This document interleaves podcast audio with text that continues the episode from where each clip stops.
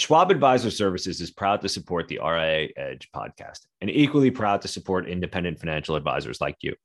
In a challenging year, how did sixty-eight percent of firms surveyed in Schwab's R I A benchmarking study meet or exceed their new client goals?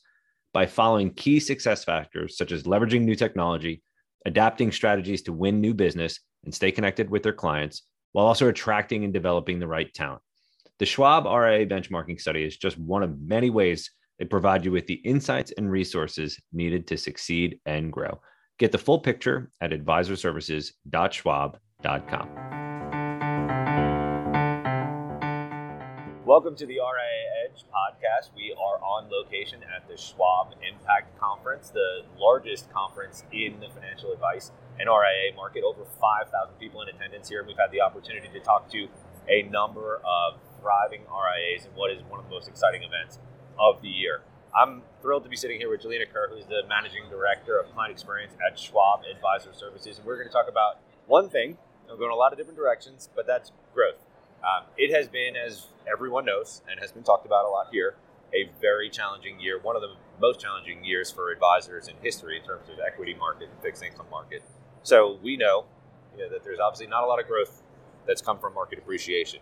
With that, we also know that there are some firms that have been growing um, intentionally. We've talked about M and A, but we haven't spent a lot of time talking about what's driving real organic growth.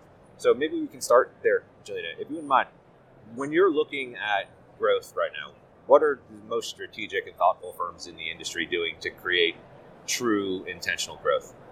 I think it starts really with how they are um, sharing their value proposition about their firms, how they're branding it, and how they're bringing it together really cohesively.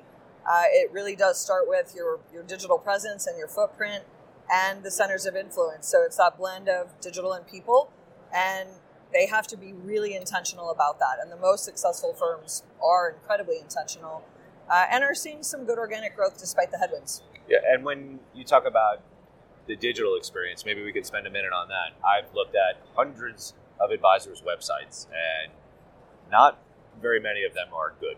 Right, to be very blunt, um, they look like they're from a kit from a really long time ago, um, and I don't think it actually does most advisors justice, right? So, what does a good digital experience look like? We use the word experience a lot, but just putting a little bit of shape and definition around that, I think, would be really helpful for our listeners. Absolutely, I think when we think about digital experiences that advisors are trying to curate, you have to try to build trust and attract people in almost emotionally. So it's hard to think about that because most people tend to want to put facts and figures down, how large we are, how long we've been in business, but really it's a trust business, and they've got to really amp that piece of it up and, and draw people in that way. And so I think we've started to see an evolution of that. There are many consultants out there who actually help advisors Definitely. Rethink the brand for their digital space, and it's it's important. I think it is overlooked quite often. Yeah, absolutely. And I think beginning in March twenty twenty, when the whole industry went virtual overnight, and I don't think we give ourselves in the industry enough credit for what happened over the course of just a couple of days and weeks. Um, but the entire business was reinvented. Um, I'm curious, coming off of that and looking at, you mentioned trust before and how important it is. There were so many advisors that were able to onboard, you know, convert prospects to clients that they'd never met in person before, right? Yes. Um, so what do we take away from that experience, and how does that help growth rates moving forward? Yeah, I think it's taught them how to maybe fish a little bit differently in addition to the more traditional manners. But I think what we learned too is that they were able to keep a lot of the things that they started to do digitally out of necessity as a best practice mm-hmm. post the, the pandemic. So things like using DocuSign, things like using Zoom really are beneficial, and they've made it the client's choice, which is great because yeah. that's really what it's all about. Yep. The client should choose the way they want to interact with their advisor, and it really enabled more of a flexibility around all of those things and, frankly, efficiency. Yeah. You know, but the digital footprint now for firms that are really digitally forward in terms of adopting those things, they're saving about twelve point five percent of their time on mundane operational Absolutely. tasks, which yeah. is really a big win for them. Definitely. And I think when I look at some of the firms that have had you know, the best client experience, I love that you use the word choice. I think that's the most important part. In my opinion, is everybody you know, thinks about just technology and how can we be more digital and how do we create a better digital experience. But it's really about giving clients and prospects too, options, right? Mm-hmm. Um, so the experience isn't any one particular thing, right? It's just the ability to be flexible. Um, yeah, as you look ahead at twenty twenty-three, we have no idea what the world will look like in terms of market performance, you know, overall economy, um, but we can guess that, you know, as we're potentially heading into a recessionary environment, at minimum, it will be a slow growth, right, world. Um, what are you seeing as some of the innovations, some of the things that advisors are doing now that could help accelerate their growth in twenty twenty-three and beyond?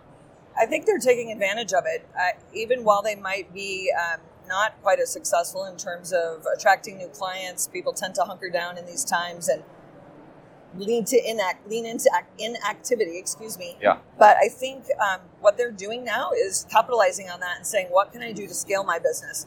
What can I do to improve the way my tech stack works together? It really improves sort of an all-in-one approach, because really, um, they, if they can optimize all of the things they're spending their time on and be ready for the next real big growth boom, they're they're going to be well, well positioned, I think, going into the next upswing of the market. So I think that's what I see most of them doing.